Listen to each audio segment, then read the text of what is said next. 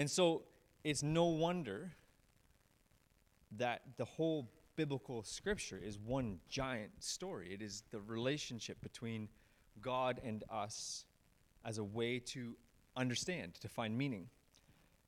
And so why this morning to be this like storying exercise is to put just to help us put in the mindset of Mark, who is, I think, maybe I was even thinking this morning, I may actually be so bold to say, maybe the best storyteller in the Bible.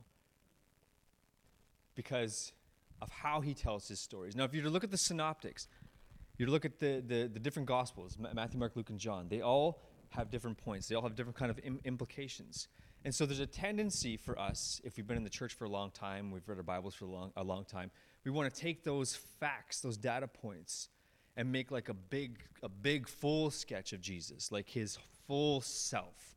So we want to take all of his parts that we find in all the different gospels, and that's how we really understand Jesus. And in some senses, that's true.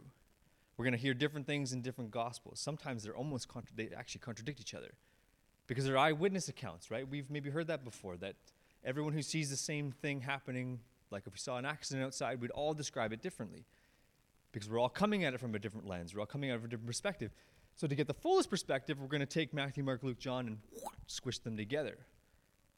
But if we do that, we and we don't release our our knowledge or kind of our suppositions, presuppositions, when we come at a singular gospel, say like Mark, we actually may lose the point of what Mark is trying to say. We have to be comfortable to let it to let it go a little bit. And to trust Mark and to trust the Spirit through Mark's words. Because Mark is building to a climactic point. And we've been, I, I mean, I've been going through the Gospel of Mark since January, I think, February. And something happened to me, and I realized it on the drive in this morning. I've been using this, uh, and I actually, I think it happened to N.T. Wright too.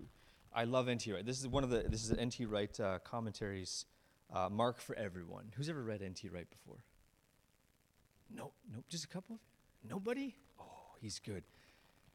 This is easy reading, N.T. Wright. His, his, uh, his commentary on Paul is 800 words. It's not easy reading. This is easy reading. He's a brilliant scholar in England. He's a, like was a bishop of Canterbury, I believe. He's a brilliant, brilliant mind. Some say he's the C.S. Lewis of our day. And he is an excellent, excellent understanding of narrative, of Jewish narrative. So I've been, he's been really informative and really helping me as I go through this book. But there's something about uh, commentaries that I, I don't read a lot of opinion pieces. And this book in particular, st- he always started every chapter that he was kind of breaking down with like an anecdote, a story, uh, an experience that he had. And I'll be honest, I skipped a lot of them. I don't care. I want the, I want the meat, uh, Tom. Like, give me the give me the good stuff. But then I realized the further I got along in his book, the less anecdotal stories he was sharing. His chapters weren't starting with personal experience, he was going right into the commentary about Jesus. I thought that was really interesting. It's less and less personal for him and became more and more personally about Jesus. And then I realized as I look back to my own experience with Mark is I've gotten the same thing has happened to me that Mark has actually sucked me right in to his gospel. That I prepared Mark differently in February than I do now, as I'm almost at the end of it, like radically differently. I was as, as much more, I don't know what to say. I just prepared differently in February, March, April. As we're going through the big narrative of Mark, it became more and more and more personally about Jesus. Mark got me. I didn't even see it coming. He just pulled me right in. And so today, I didn't even really think about it until it, it just struck me last night as I was just sitting in silence, pondering this story that this is the, the climactic end of Mark, or the climactic finale of Mark. And I, and I knew it was, but in a very different way. And so there's no way that I could do any justice to this set of passages in Mark. It's way, way, way too rushed. It's, it's like, it's really unfortunate. You, could, I, you really could spend a lifetime in these couple of chapters. And as you come to the end of Mark, it's really like if you were going into, um, if you're going into like a, a bank vault, or you're playing like a, a, some sort of a, a, quiz show game, and you're allowed to grab as much money as you could. Do you, do you remember like shopping show, way back, where you could go and you pull everything off the, sh- you filled up carts, and the person who had the most amount of, you know what I'm talking about? Yeah, okay. I, that's, I was a little kid when I watched that, so I've had very, very weird memories of it. Uh, but that kind of thing, if you had like five, five, ten minutes to grab as much as you could, the store is full. There's no way you could possibly ever take everything out of the store. You're just grabbing as much as you can. That's how I personally feel about the, the like chapters 14 and 16 of Mark. You could slow walk every single sentence. And if you let the images hit you and the feelings hit you and the tension hit you, you could just sit there for years because there's just so much and how Mark lays it out. It's just so, so, so brilliant. So I, I have to apologize because it's not going to be enough. But after the Garden of Gethsemane, and after Jesus' betrayal, and after his trial, if you're familiar with the crucifixion story at all, we, we, you know what happens next. He, he goes before Pilate, and he has this exchange with Pilate. And I'm only going to read just a tiny bit. So after they have, like, the, Jesus and Pilate are having this exchange together, the high priest by then had worked up the crowd, the crowd, to ask for the release of Barabbas. Pilate came back to Jesus, or to the crowd. He says, What do I do with this man you call king of the Jews? They yelled, Nail him to a cross. Pilate objected. But for what crime? But they yelled all the louder, Nail him to a cross. Pilate gave the crowd what it wanted set Barabbas free and turn Jesus over for whipping and crucifixion. The soldiers took Jesus to a place called the Praetorium. This is kind of outside of Pilate's kind of governance headquarters. And called together the, the entire brigade. They dressed him up in purple and put a crown plaited from thornbush on his head. Then they began their mockery. Bravo, King of the Jews. They banged on his head with a club, spit on him, and knelt down in mock worship. After they had their fun, they took off the purple cape and put his own clothes on his back. Then they marched out to nail him to the cross. There's a man walking by coming from work, Simon from Cyrene, the father of Alexander and Rufus. They made him carry Jesus' cross. The soldiers brought Jesus to Golgotha, meaning Skull Hill. They offered him a mild painkiller mixed with wine and myrrh, but he wouldn't take it. And they nailed him to the cross. They divided up his clothes and threw dice to see who would get them. They nailed him up at nine o'clock in the morning.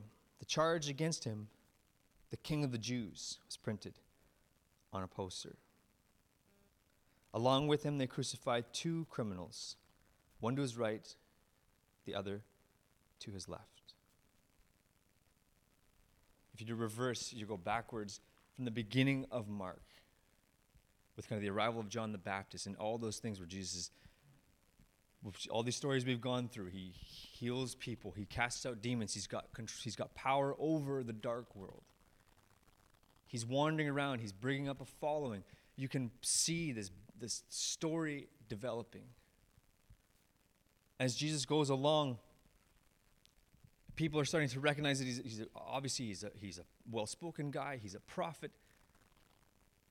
But right away, the, high, the, the, the leaders of the, of the religious leaders, they, they want him gone because he's, he's a problem. And that tension grows and builds and builds and builds. You have an introduction, you have kind of that rising action. And all those great stories of walking across the water, feeding the 5,000, feeding the 4,000, Jesus is pushing the boundaries. The feeding of the 4,000, he invites Gentiles in to be in this community. He's talking in ways that the disciples don't quite understand. And the more and more that action grows, the more and more the tension grows. And you can follow him along as he has his Mount of Transfiguration and he's looking down south after just being standing beside Elijah and Moses. And God has said, You know, this is my son. I'm proud of him. I love him. He's looking to Jerusalem because now the story of Mark pivots. He's going down to Jerusalem to die. He knows it. The disciples don't. Jesus keeps healing, but now he's sprinkling in all kinds of times that he's going to die. His disciples don't get it. The tension builds and builds and builds until he actually comes into Jerusalem on the back of a donkey, hailed as king. Everybody thinks he's going to take the throne of Jerusalem. Two of his disciples say, I want to be on your, your right and your left when you, when you enter into that palace. I want, to, I want to be beside you. Peter says, I'll never walk away from you. I'll die for you, Jesus. Then we come to that kind of where the tension reaches a boiling point and he's betrayed by his own fellow disciple. And he's led away, and his disciples scatter. And Mark probably tells us that he's actually there. He's one of those people who runs away, ashamed, afraid, terrified. And Jesus has gone to trial where he stands accused of things that he didn't do. And we, we kind of discussed last week, he's becoming the living scapegoat for the entire culture. And Mark is drawing us in to say, we're there too, fingers pointing. But it's only something only Jesus can do. He's the only one who can stand in that place. And he does so willingly. Then he's taken to Pilate, and, and he's not given a fair trial. Then the crowd that welcomed him in turns on him. He is utterly alone, his disciples are gone, the favor of the crowd has melted away, and they ask for Barabbas. Now, this is what struck me last night that I never realized in this small passage I've always associated, we, we have this, this um, well, I've had this concept that Jesus has stood in my place for my sin in the abstract, like all the bad things that I've done and will do and the, the darkness of my heart. He's going to go to the cross, he's going to die for my sin. But in this story, there are two criminals that are beside him crucifixion. Those are we've understood those as thieves. Some translations say they're actually like brigands or outlaws. They're insurrectionists they are revolutionaries they're not petty thieves they're jewish revolutionaries they're murderers like barabbas He's an insurrectionist. He's a radical Jew who wants Rome expelled and would do anything to have it happen, including kill. Barabbas is caught, his two friends are caught. That tiny micro rebellion is squashed, and those three were slated to die by crucifixion. Rome's definitive display of power uh, one scholar says at some point, Rome, the Romans had crucified so many people in Jerusalem and the area that they actually ran out of trees. This was the way that they killed, the definitively, their like go-to torture method. So much so that Romans, Roman citizens wouldn't even use the word crucifixion or, or cross because it was gross. It was beneath them. It was violent. It was awful. Something they didn't want to talk about. But that's the way Rome treated criminals. Anyone who dare question Rome's authority, you're crucified. And so Jesus is actually taking the place of Barabbas, an actual violent revolutionary. But Jesus hadn't hurt anybody. Then he's, as he's swapped out, he's taken to the praetorium where the, the whole kind of guard of the Romans get to dress him up like a Jewish king. And one commentator just slightly mentioned, and it just struck me that Jesus, this is probably what Rome wanted to do over and over and over again to the Jews. They hated the Jews, they hated being there. The Jews were beneath them. This is like a dusty outpost. Pilate doesn't want to be there. And these guards are beating up the king of the Jews, Jesus, in place of the actual king. They're taking out their aggression on him. They're mocking him. They're mocking Judaism. They're doing to Jesus what they wish they could do to the king in the palace. Jesus is actually taking the place of the king. And as he's marched out and he can barely carry that cross, as someone's inv- like told you're going to carry this for him, and he's nailed to the cross and he's got the thing on the king of the Jews. Mark is like slowly bringing us to his climactic end.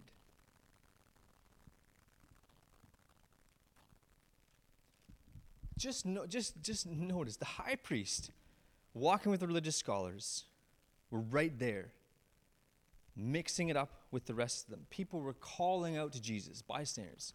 The same crowd of people that welcomed him in are now yelling at him, Gay, you're so great. Come down from that cross. You're so, you're so amazing. Why don't you just lift yourself off that cross? And there, the high priest, he's right along with them. The religious scholars, right there mixing it up, having a great time poking fun at Jesus. He said, they say he saved others, but he can't save himself. Messiah, is he? King of Israel? Then let him climb down from that cross. We'll all become believers then. Even the men crucified alongside him joined in the mockery. At noon, the sky became extremely dark.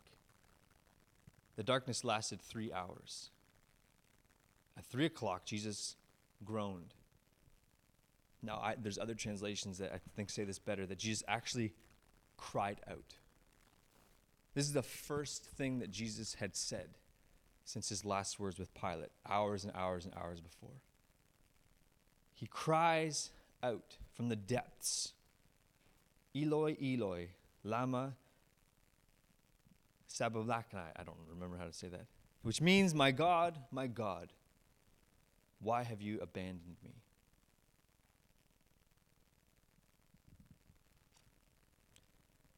Jesus is quoting from the Psalms, I believe it's Psalm 26. He's crying out to his own Father, God, why have you left me here? Why did you leave me? Now think about this. I don't know that there's an answer to this. That Jesus, is part of the Trinity, has been abandoned by Father God.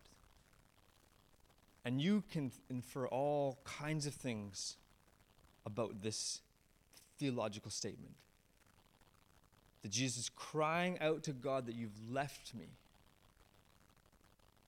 Because at this, at this moment, Jesus knows what's about to happen. Is that the entire sin of the world is about to fall on him.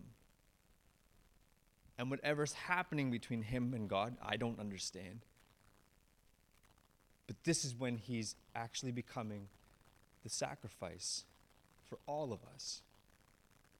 Here is where he is taking his, the place for me. He takes the place for Barabbas, he takes the place for the king, he takes the place for all of us, for me.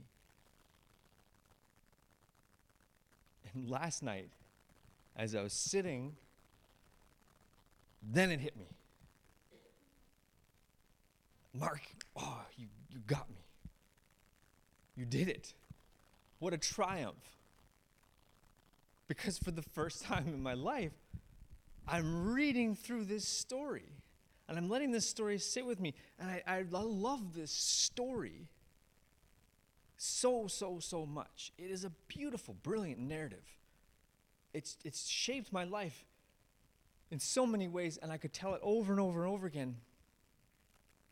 But Mark did it. He, he, a, a, a triumph like none other, because as I'm sitting there, I finally realize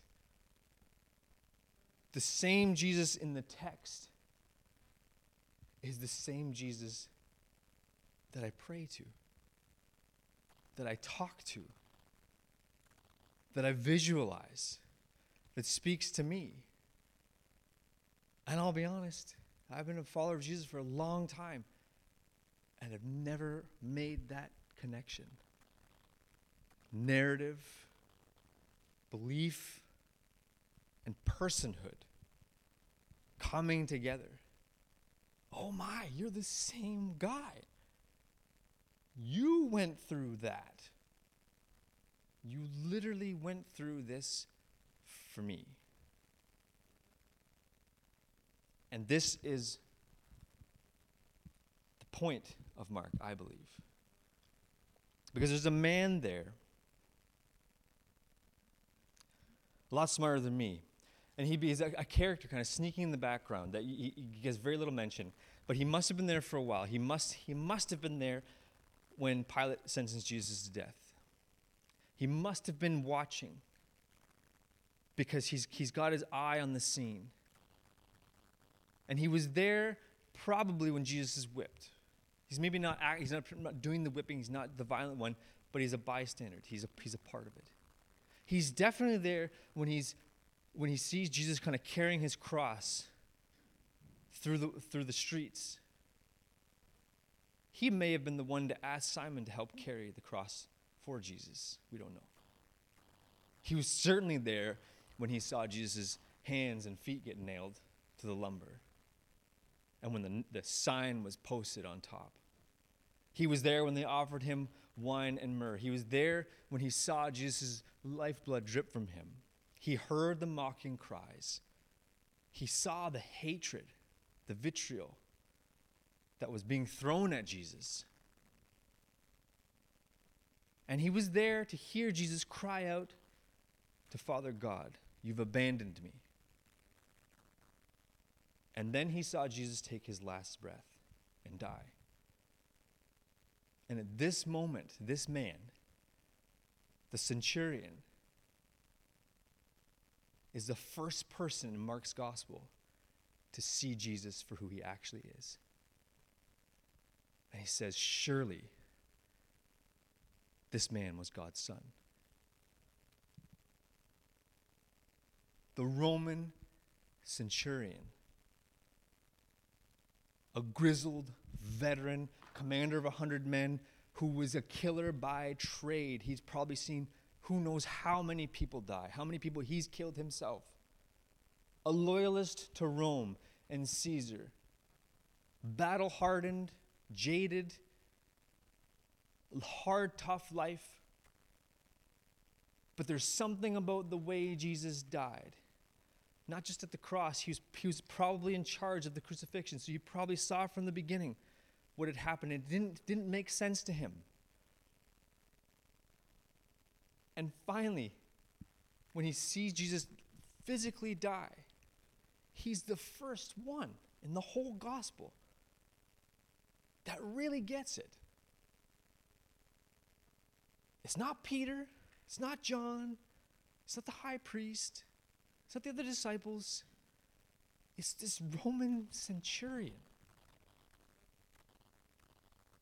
that says, that guy is God's son. That is remarkable. And I think what Mark does is he brings us to this point that Jen said it this morning. Who do we see? Jesus. When we look at Jesus, who do we see? And Mark says at this point that when Jesus dies, the temple veil rips, rips in half. The symbolic presence, the presence of God, however you want to see the temple, it's, it's over. The mediation between God and people and priests and sacrifice, it's done. It's now Jesus who brings us into to humanity, into union with God the Father. And it's not the Jews that, that know it, it's the Roman murderer who sees it first.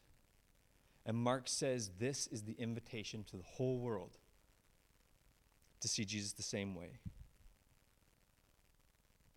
And so these converging things in my own life is like, oh my goodness. It's you, Jesus. That was you. Amazing.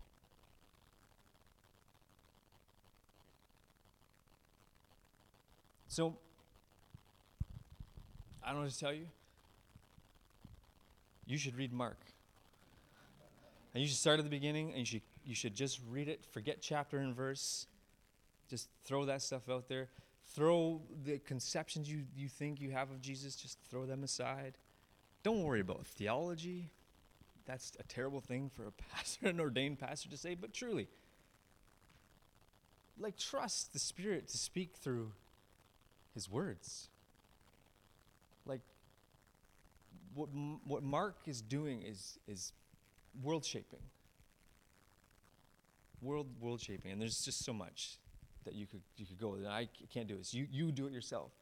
And as you come to that climactic point that I believe is the climax of Mark's whole gospel, is all this tension is built to this one guy saying, Oh, that's God's son, who has suffered and died for all of us. He's taken the place for all of us, even me. Let's pray. Jesus, we thank you for this morning. We thank you for uh, the good stories that we've even heard this morning of how you're working in and through our community.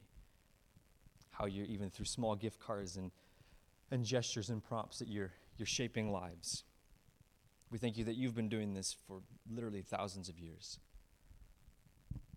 We thank you that uh, most of all, that you took the place of all of us on the cross. And it's something that obviously only you could do. But through your death, you actually released something uh, profound into, into the world. That you broke through the barrier that, that separated us uh, between uh, us and your Father. We thank you that you were abandoned so that we wouldn't have to be. And we know that, uh, certainly I know that I don't deserve that. I can't earn that. I can't do anything except accept it as, as a gift. And we thank you that uh, we can be a part of this ongoing story of your work in the world, of your life and your breath in the world. That this story isn't done being written, but it's actually being written through, through us today. And so may we be uh, rec- recipients of your promptings and be obedient pencils in your hand as you tell a beautiful story of your love in the world through us. I thank you for this. I pray for a, a good day and a good morning and the rest of the day in your name. Amen.